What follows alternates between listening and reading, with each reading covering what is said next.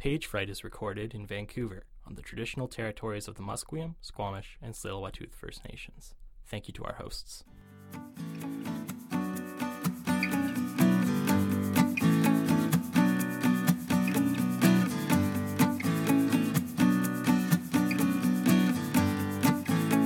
Hello, hello, and welcome back to another installment of Page Fright. My name is Andrew French. I am on Twitter at the Andrew French, and this is the only literary podcast on the entire internet that I host. It's good to be back for another episode. Actually, a really nice response to the last episode with Aslan Hunter. I really enjoyed her reading, and a couple people reaching out saying that they really liked her work. So, Aslan, thank you so much for coming on the podcast, and everybody else, thanks so much for sending those kind messages. Today is a very exciting episode for me because it's the first remote recording of Page Fright, meaning that I'm not in the same small room at the Vancouver Public Library with this author today. And today's author, who might it be? Well, you clicked on the episode, you know the name. It's Cassidy McFadzean, who was born in Regina, graduated from the Iowa Writers Workshop, and currently lives in Toronto. If you don't know much about Cassidy's work, she's the author of Hacker Packer, which was out with McClelland and Stewart in 2015, and it, of course, won two Saskatchewan Book Awards and was a finalist for the Gerald Lampert Memorial Award.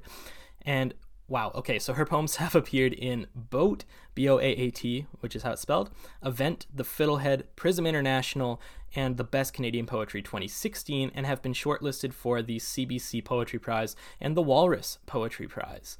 Her second book is Drolleries, which is also with McClelland and Stewart. I'm not going to hold you back. This is a cool interview. I really enjoyed talking to Cassidy. Uh, we talked about some cool stuff, and it was a lot of fun. Um, the audio is a little bit interesting because it was over Skype, so um, you know, bear with me on that. But it was fun. You can make out what we're saying. So I hope that you have a good time listening to this episode. And without further ado, why don't we jump right in? Here's me chatting with Cassidy McFadzean. So, I guess the first question, Cassidy, is the same that I've asked a lot of people. For those who are unfamiliar with your work, how would you describe your writing? Uh, I think my writing is fairly formal and traditional in sense of making use of musicality and rhyme. It can be pretty baroque, but um, recent poems I've gleaned from like personal experiences, so it's a little more confessional, maybe. Interesting. And do you find that that's different at all now, like that writing from your last book, Drolleries? Um, I think Drolleries is is pretty confessional, or at least taking um, parts of my life to somehow create a poem. I guess in Hacker Packer, I was a bit my my first collection of poems. I was a bit more afraid to kind of go into personal experiences, so I was doing a lot of poems about art galleries and museums and historical events, which can be personal, but um, I think a lot of it was a little more removed, maybe. So, was there maybe a little bit of a difficult relationship with poetry in terms of, uh, I guess, like the vulnerability side of things? Was it difficult for you to put everything out on the page and into the world? I think I was afraid of not being taken seriously which hmm. is kind of a horrible thing to say, but um, it's amazing the ways you can internalize misogyny. And I think a lot of like women in particular, like Sylvia Plath, who I love as a poet, um, women that write from personal experience can kind of be cast aside as simply navel gazing or or that sort of thing. So I was very much aware of that early on, resisted against that, and then realized that I was being ridiculous and kind of embraced the personal and everything that it can offer in terms of symbolism and musicality and all sorts of things. Yeah, I can totally see what you mean. I think there's sort of a current there of vulnerability and, and real confessional writing throughout drolleries. And that's something that takes a long time for a lot of people to develop. So, what kind of I suppose what kind of advice would you give to people who are just starting out as writers in terms of being vulnerable with their writing? I think um, the thing that really opened it up for me was reading as widely as possible and seeing that a lot of contemporary poetry is extremely personal. So I think that's what maybe gave me permission. The more I read, the more I realized, you know, the huge degree of different kinds of poems out there. So it really gave me the permission, I think, to go into the personal in terms of being vulnerable, though, I would um, caution maybe, I don't know, creative writing instructors are always like, go to the hard place, write the thing you fear the most, but that can also maybe be a bit scary if you don't have access to like a good therapist or support system. So I would also suggest you don't traumatize yourself just for the sake of a poem. Yeah, I think that's very good advice because a lot of people I don't know, I just I feel like there's a lot of pressure to be very vulnerable vulnerable in your writing and for me it's something that does help with the way that I write. But I do believe that there are people who you know have such traumatic experiences that they try to write through that it can be triggering just as you've suggested and it's it's maybe not the most healthy of things and i don't know is that something that you get past as you continue to write? Does it get easier to to decide you know this is something that i do need to write through this is something that i shouldn't touch with my writing? Are there experiences like that? Yeah i think um i'm able to write even more creatively or more um, i can even go like deeper into the poem when i'm more stable in my life. So when i am like not in a good place i'm not writing great poems anyway kind of thing relatable that's so relatable yeah i totally feel the same way um, for people who are unfamiliar with your work you've described it a little bit but i was wondering if it would be possible to get you to read something from drolleries for us Sure. Um, all right, so a poem from Drolleries. I do have it on hand here. I'm just flipping through. Um, I like to read this poem called Mercury. So maybe if that's okay, I'll read that one. That'd be awesome. Okay. Mercury. I saw a stream of silver leave your mouth, he said, teasing the wisp of mercury, a lizard's tail, out of me. When Hermes hung retrograde, we wandered aisles, carrying mandrake, nightshade, canned half moon hearts of palm. It was the eve of another news anchor's son's fentanyl death. Climbing a mountain with no peak, we wanted to numb ourselves for the fun of it, little dogs gnawing at scraps of meat. Was that when you entered? Turning away invites you in, your hand between my thighs, feeling for an opening. Wow, thank you so much for reading that. Uh, this is one of the ones that I look at my book right now and I've got underlines all over it. It was uh, a really fun poem. Well, not fun, but it's yeah, it's fun. But I I feel like uh, it touches on a lot of things that I was really interested in, and the way that you wrote it uh, really spoke to me. Um, where did this poem come from for you? Um, I think I began this piece during my MFA when I was really getting into tarot, shopping a lot, like late at night in these huge grocery stores. Um, and I'm and during the fentanyl crisis, obviously. Um, so yeah. I kind of put put all those things together. I just had a tarot reading done on Sunday. There was like a a booth thing that I walked by and it was by donation and it was very cool. I have wanted to be into tarot for a long time and it's kind of interested me from a distance. And so I was fascinated by this poem rereading it just now, but I, I think also it's funny because I just had that reading done that this comes up uh, now for me as well on a personal level. Yeah, yeah, it can be scary as well. Sometimes you it see was, more than you reckon for. It was genuinely terrifying. Like I'd had one done probably about a year ago, and then I did this one this past week, and it was just like there were so many negative things and stuff that I am dealing with that I don't know. Uh, yeah, I don't know. It's an ongoing process. Well, I hope you can recover from it, or maybe there's some positives hidden that you haven't thought about yet. Yeah, I am. They are always multifaceted, so I guess that does make sense. Um, I'm just looking at drolleries right now, and I've got the book in my hands, and I am looking at the epigraph, which is from Shakespeare, uh, Henry the Fourth. Why Henry the Fourth? Why Shakespeare? It seems like an interesting pairing to me. Yeah, Henry the Fourth, part two, not even part one. Yeah. Um, I think honestly, the a lot of people ask about the the last podcast that I did. They wanted to also ask about the epigraph. Honestly, it was just to put the word drollery in context. Was my first impulse, and at one point I had taken out the epigraph, but my editor wanted me to put it back in. He was like, "It's perfect," even though I'm not sure that it really works in the way that an epigraph is supposed to. But I think it also sets the stage, maybe thematically. Um, I was talking like in terms of tapestries and yes. baroque elements and kind of the um, antiquities that appear in a lot of my poems. So it also, I think, has that thematic role. But it was mostly, and, and also, I guess, the sense of the drollery of being like a cartoon or something less significant than like a huge landscape portrait, right? Um, I'm kind of mm. self deprecating a little bit. So maybe I consider my poems to be drolleries in, in some sense more than the epic work. Okay, but that's kind of the cool thing about the way that your writing works. And I didn't really notice it upon a first read, or at least it took me a little bit to get into the book and, and, and to understand it. But I think upon hearing you read a piece now and, and hearing you describe your work, obviously better than anybody else can, um, I think it's fair to say that there is this kind of, like you said, Baroque classical element to the way that you write that we don't see a lot of people employing anymore.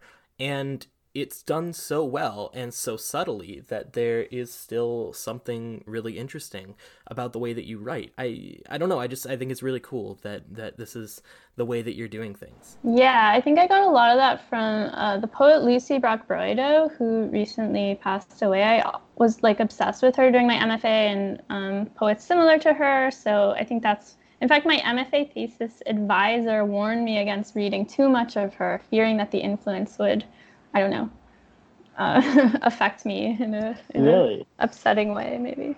Well, it sounds like it affected you in a positive way. yeah, I went, I went deep instead. Um, and I think my yeah my editor also was interested in like the the new uh, the contemporary versus the old so the old and new and kind of that juxt- juxtaposition between them okay it's actually really interesting though because i think a lot of the elements you're working with are coming from a long-standing tradition they're generated uh, historically. And I mean, you look at the cover, there's planets, and we're talking about astrology, and then you see the tarot coming in as well. And these are ideas that have been around for a while that are being made new in the way that you're writing. And I think it's um, super cool, super interesting. I, I don't know. I'm glad you agree. yeah, I, uh, I definitely do.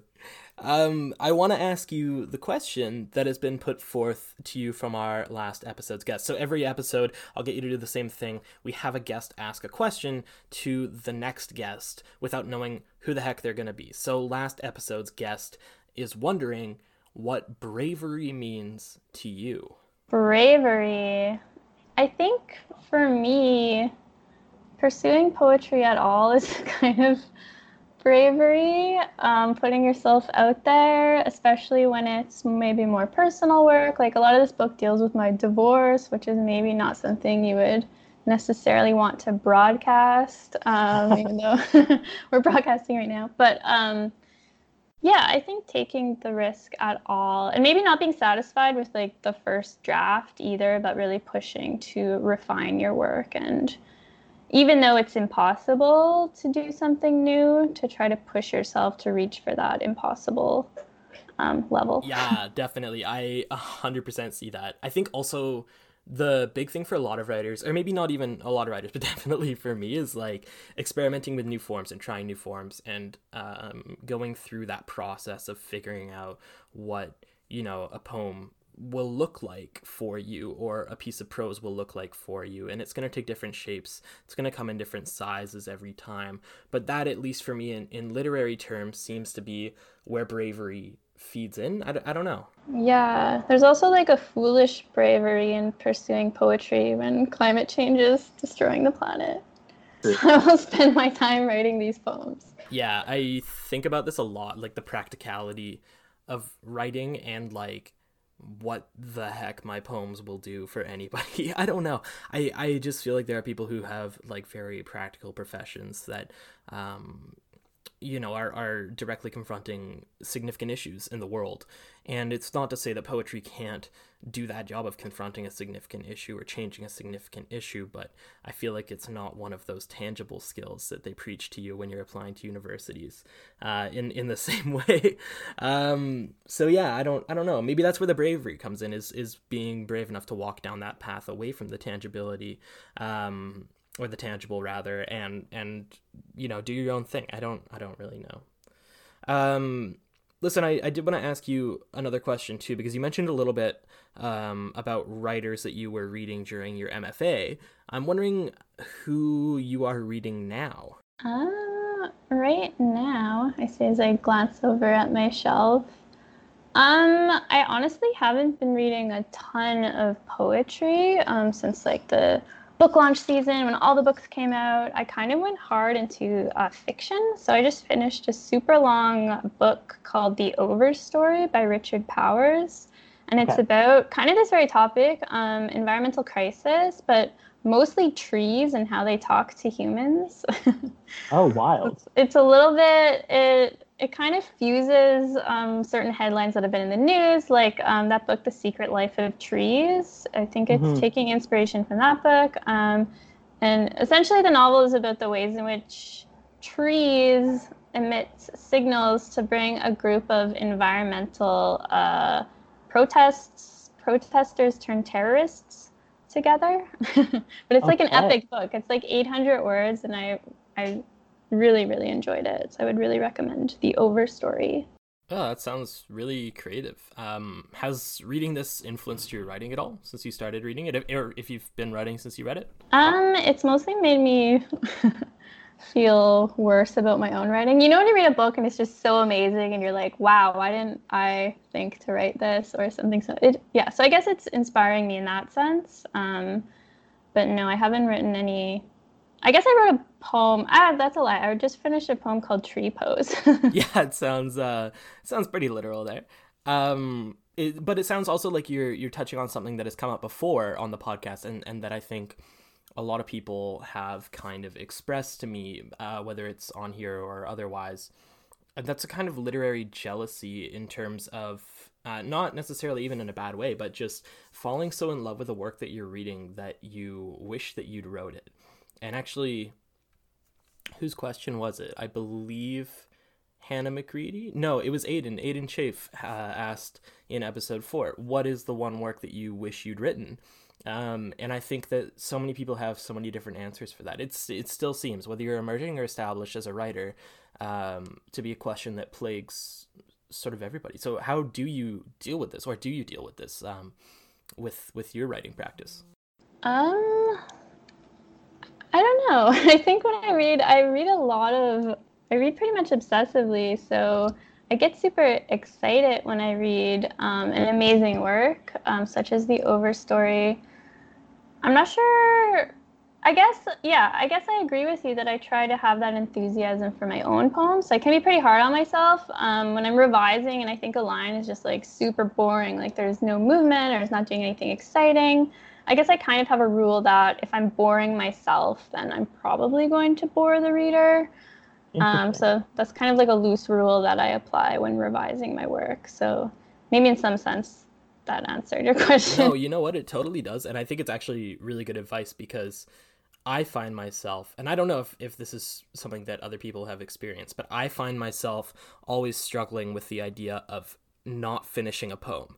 Meaning, in a first draft, I have to sit there until I feel like I've got some sort of completed product. And even if I know the poem isn't going anywhere halfway through it, I feel the need to actually finish the piece. And I don't know which camp, you know, you would identify as being in, but I think there's something to the to the idea that you've just shared because it fascinates me that um, so frequently I'm not excited by my own writing. Like probably four out of five. No, it's got to be more than four out of five. Like so often I will finish a poem and know that it will not see anything further uh, than a recycling bin. And that's just the reality of it. I don't know if that's the same for everybody, but I I definitely feel like the poems that I am very proud of are the ones that I'm the most excited about when I finish writing them. I don't know. Does that does that stick for you at all? Mm-hmm. I think I fall in that camp as well. Like sometimes I'll find myself on like draft six of a poem that I realize it's never going to be published, and I you know I'm probably never going to send it out. It'll never be in a book, but I just have to kind of complete it in some way, at least in my brain. Right, and I'm of two minds as well because I totally believe in the fact that I can write a horrible poem, but it can have one outstanding line. And you never know when completing that exercise of going through a poem that you know isn't going to go anywhere will give you a line that a couple months later you find fits perfectly in another piece. So it sometimes does have value there as well. Um, I do want to. This is my first remote recording, so this is the first time that you and I aren't crammed into a tiny room together uh, with two microphones doing our thing at a library. So uh, normally I've been bringing people books from dollar bins, thrift stores. Um, some people have like given me books to give to writers, which is very kind. Thank you everybody who's given me donations so far. I've got a nice stack at home now, and I don't need to shop for a while. Um, but you're across the country, and so what I've got is the Poetry In Voice random poem generator. This is a free resource you can access online, and uh, it's super simple. Just Google it, easy to find. Uh, Cassidy, would you be willing to read us a poem at random today? Sure, I'll do my best.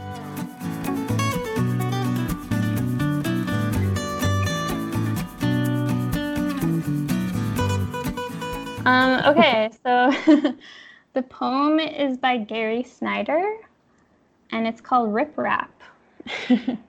cool. Okay, Rip Rap. Lay down these words before your mind like rocks, placed solid by hands, in choice of place, set before the body of the mind, in space and time, solidity of bark, leaf, or wall, riprap of things, cobble of the Milky Way, straying planets, these poems, people, lost ponies with dragging saddles, and rocky, surefoot trails. The world the world's like an endless four-dimensional game of go. Ants and pebbles in the thin loam, each rock a word, a creek washed stone, granite ingrained with torment of fire and weight, crystal and sediment linked hot, all change in thoughts as well as things. Oh, so cool. Uh, thank you so much for reading that, Cassie. What a cool poem. Yeah, I really enjoyed that. Yeah, some kind of cool, actually, thematic links to your poems and your work as well. Um, was there a line in there that stood out to you at all? Um, I like the solidity of bark, leaf, or wall, riprap of things. I guess the, the title image because we were talking about trees. Um, and then the end I thought was really cool as well. I admire poets who invoke like the torment of fire, like these abstract terms, but are able to use them. Um, I find that really brave as well in a poem, like words like soul or fire or you know these type of elemental words. Yeah i mean i feel like when we're talking about the elemental or anything that's like a greater concept too it's really tough to ground those ideas in in solid images. And this poem seems to do that very well for me like the the ants and the leaves and just the minute sort of imagery um, being representative of the major um, kind of overarching themes and overwhelmingly large elements. Um, very cool. Just just well, really well done. It was it was neat. Good job, poetry in voice, random poem. Yes, and speaking of fantastic poetry, uh, your book is full of it. Ooh, look at that segue. Um, I the name is Drolleries. If anybody doesn't know, this is a book that you should know about by now. Uh, it's really, really great. And um, it came out a little bit ago. So, Cassidy, what has been happening? What have you been up to since the book came out? Since publishing the book, I have been I've been trying to write fiction. I'm trying, but it's I don't know. For a poet, it's at least for me, it's very difficult. I find it very challenging. Um, but I was really excited to get my first short fiction piece published in Prism International. So that was really exciting. Oh my goodness, yes, I saw that. That was um, really recent, wasn't it? Yeah, it just came out, so I'm really excited about that, and I'm trying to like follow it up, so I'm not like a one hit one hit wonder. yeah, I could uh, I could see that.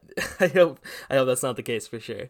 Um, I remember we were talking in the first episode. I was talking to Shazia Hafiz Ramji, and she had mentioned, uh, and this sticks with me because it blew my mind that she writes poems as she's doing the the novel thing now, and she's she's trying to write a novel, or not trying. She's actually she's in the process. She's doing great at writing a novel. Shout out Shazia.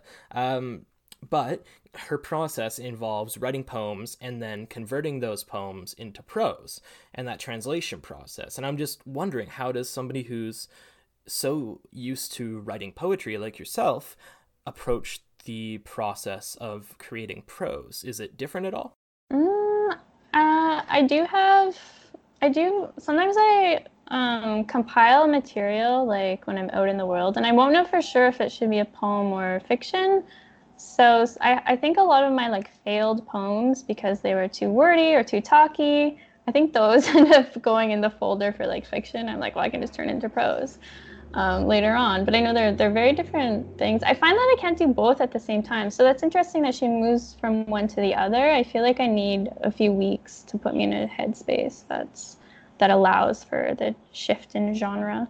What about content wise though? Is there is there a big difference between your poetry and your prose in terms of like thematically? Are you talking about different themes, ideas, motifs? Like what what's the difference there?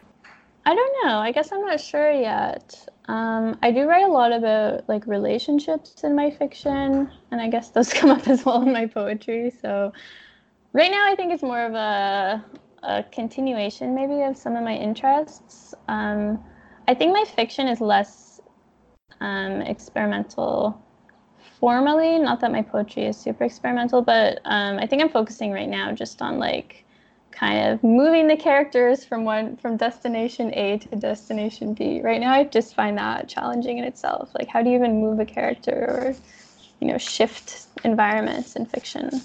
No, I totally feel that because I haven't actually written prose in years, so I feel like I wouldn't be able to return to it, um, or I guess arrive at it because I haven't really been there. Um, it would be so difficult for me to to to think of writing in a different way right now when I'm still trying to figure out what poetry even looks like for me. So for somebody like yourself who's been doing it for quite a while, I feel like it would be even harder to make that switch over because you're so used to writing in a specific way. So kudos for for being brave enough to jump over to a new uh, a new style there. That's that's really tough.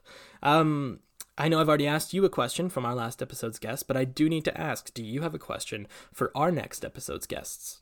Oh boy. Um okay, so I was hanging with a friend recently and she told me she might be considering quitting writing. And I've heard this from a few other friends. So I guess my question is have you ever considered quitting poetry? Oof, that is a good question. Uh, the mean thing I do now is turn it back around on the person who asks the question. So, Cassidy, have you ever considered quitting poetry or writing? No, I haven't. That's why I want to know. That's why I'm asking this next future person. Um, no, I, I haven't considered yet. So I guess I'm wondering under what circumstances might you? What about like what would it take for you to stop writing? I think if I found something that gave me as much fulfillment in my life, like if I all of a sudden maybe I got like hit on the head and then all of a sudden I'm like really into painting or something or Oh man, so we're talking like a full-on chemical shift then? Perhaps. I think I read articles about a similar similar circumstances, but it, it might take something like that. I mean, writing is a very fulfilling act, right, for a lot of people. So it would take a lot for most of us who are are trying to write or do write frequently to stop doing it. Um, but what I guess this is a difficult question to answer, but I'm gonna ask it anyway because that's my job as an interviewer. Um, what actually drives you to write? Maybe like a lack of a yearning, a lack of anything else in my life. I guess I should maybe I want to revise my answer. I think for a lot of people, obviously the financial constraints are the big one of why you would have to look at other things or you might not have time anymore. So I think for a lot of people that maybe have children as well or need to work numerous jobs, it can be really challenging. So maybe I'm really naive and like future maybe if you like 10 years from now if I have children or something, I'll like laugh at myself that I ever thought it was possible to write as well. Yeah, to be fair, it's difficult in terms of like writing is such a time consuming act at least i think in, and that doesn't even entail like i feel like a lot of people i certainly consider myself one of them uh, have trouble turning off the writing side of their life and so i'm always thinking about writing and i'm always thinking about poetry and how the things that are happening to me might turn into a poem or in fact the way that I think about poems that already exist. And so I think like is it hard to stop? Like do you are you able to turn it off when you when you are not actually sitting down with a pen in hand? I definitely take breaks, but I get like pretty depressed when I'm not writing. Like I get really down and yeah, so clearly I need something like to fulfill something fulfilling in my life. If not writing, then maybe something similarly creative. Yeah, and I don't think you're alone at all in that. I think there's a lot of people who are writing as an outlet. I think that's one of its biggest functions, right? Is that regardless of anybody's actually reading this stuff, it's all about kind of putting out or or getting out emotions i think for a lot of people and writing through trauma and things like that uh, that it can be so valuable um, like i think i could stop publishing but i don't think i could stop writing and there's there's a divide there for me that's a really good divide. I didn't think about that. I know I actually do have a lot of friends that write just for themselves and they've quit kind of pursuing publication. And I find that maybe to be the bravest of all if we go back to the opening. And I find it's like such a, like there's a real pressure that I put on myself to publish things that I think like a lot of people also put on themselves maybe that seems external like and i think a lot of it for me has come from since i started uh, up a twitter account and just got on twitter and followed writers and stuff because i think the biggest thing is that like when you go on there it's easy to like it does two things for me. It, it one inspires me to kind of get my work out there and and and really be writing at a rate that allows me to publish frequently but then at the same time it also creates a sense of jealousy really easily about you know you see other people doing so well. And on one hand you're really happy for your friends that are publishing things and are succeeding in in the writing world. But at the same time it can be very much so a source of jealousy. I don't know. So i feel conflicted about it sometimes right? Yeah or even just like the pressure to publish early. And maybe you know, I've definitely published poems that were nowhere um, near kind of ready to be published. There's like maybe 20, 25 poems that were published that I cut from drollery. So even the stuff that is published, you know, maybe it's not up to my standards. Um, so I think this, yeah, there's so many journals that are popping up. I don't know. I think the access to community is super important and really incredible. But I think when that kind of puts pressure on you to have you know 25 um, submittable things out at all times then it can be it can be a little toxic maybe. Yeah and you're not the first person to express that. I think there's a lot of people who would agree with the fact that just because a poem gets published doesn't mean it's your best work. And i know i find myself right now going through like manuscript submissions and so on where i'm compiling poems that have been published and i'm editing the hell out of some of these poems. So I don't know. This must be something that you go through as well. I, I feel like everybody goes through this, where no matter what stage in your career you're at, and and whether or not you consider it a career, even, um, everybody's poems can always be improved. There's there's nothing untouchable. Yeah, I think there's like an instant gratification from like, yay, I'm having a poem published. That can be really like addicting because it's like a validation, obviously, which you want, but I don't know. I would like to be able to validate myself without needing kind of external, externally, being externally approved. Yeah, and that's where that abstaining from publication is really valuable to me. Is like, I think there are so many people who do seek that publication credit. Um, just the feeling of having a piece published is outstanding, but there's also something so great in being able to take pride in your work genuinely, whether that comes from a publication standpoint or from yourself. And I think if you can have that stem from yourself, it's it's often very useful. I don't know, but that that abstaining from poetry, I think there's something to it or abstaining from publication rather. I think there has to be something to it, right? We've talked ourselves into quitting poetry. Please don't. Oh my goodness. I sincerely hope that's not the overarching theme of today's episode. Um, please don't quit poetry if you're already doing it, guys. Uh, there's valuable stuff there. Um, Cassidy, we are approaching the end of what I keep to be very short interviews lately. Um, but before I let you go, could we get one more reading from you? Sure. Yeah. Thank you so much. I really enjoyed this.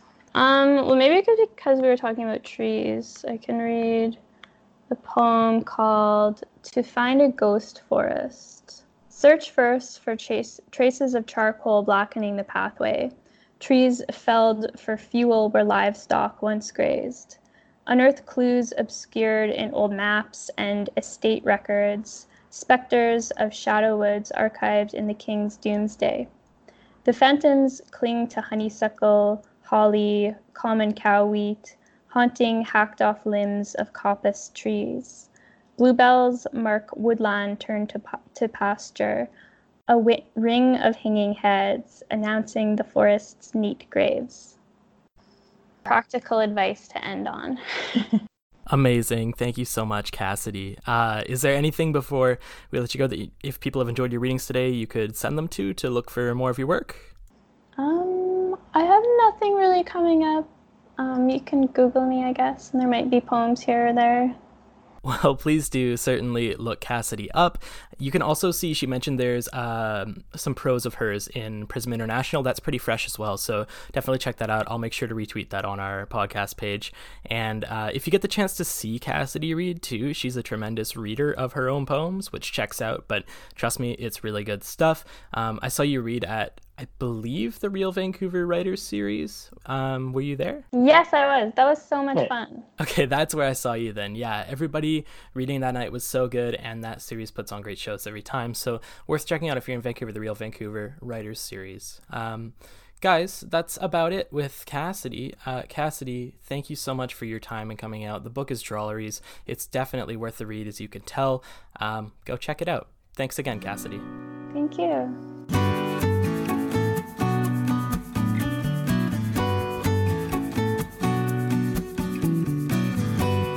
Have it. What a fun time chatting with Cassidy McFadzean. She's an incredible writer, obviously, and I'm very, very fond of her work. Her first book is Hacker Packer, the second book is Drolleries, and both really great texts. I've been revisiting them since we recorded the interview, and lots of fun. Um, so, yeah, thanks again to Cassidy for coming out. I really appreciate it. Or not coming out, but just chatting with me over Skype. It was good. It was fun. Uh, I really appreciated that. Um, I just wanted to say before I let everybody go that if you like what I'm doing here on Page Fright, then we can make it official. All you have to do is subscribe wherever you get your podcasts, and you'll get this downloaded right away on your phone or computer, um, however you want to take it we will send it to you. Um, Page Fright is coming out usually every two weeks or so now, trying to keep that going. And yeah, we've got some really good authors coming up. Actually, already recorded a couple of the interviews, and they're going to be a lot of fun. So definitely worth staying tuned for.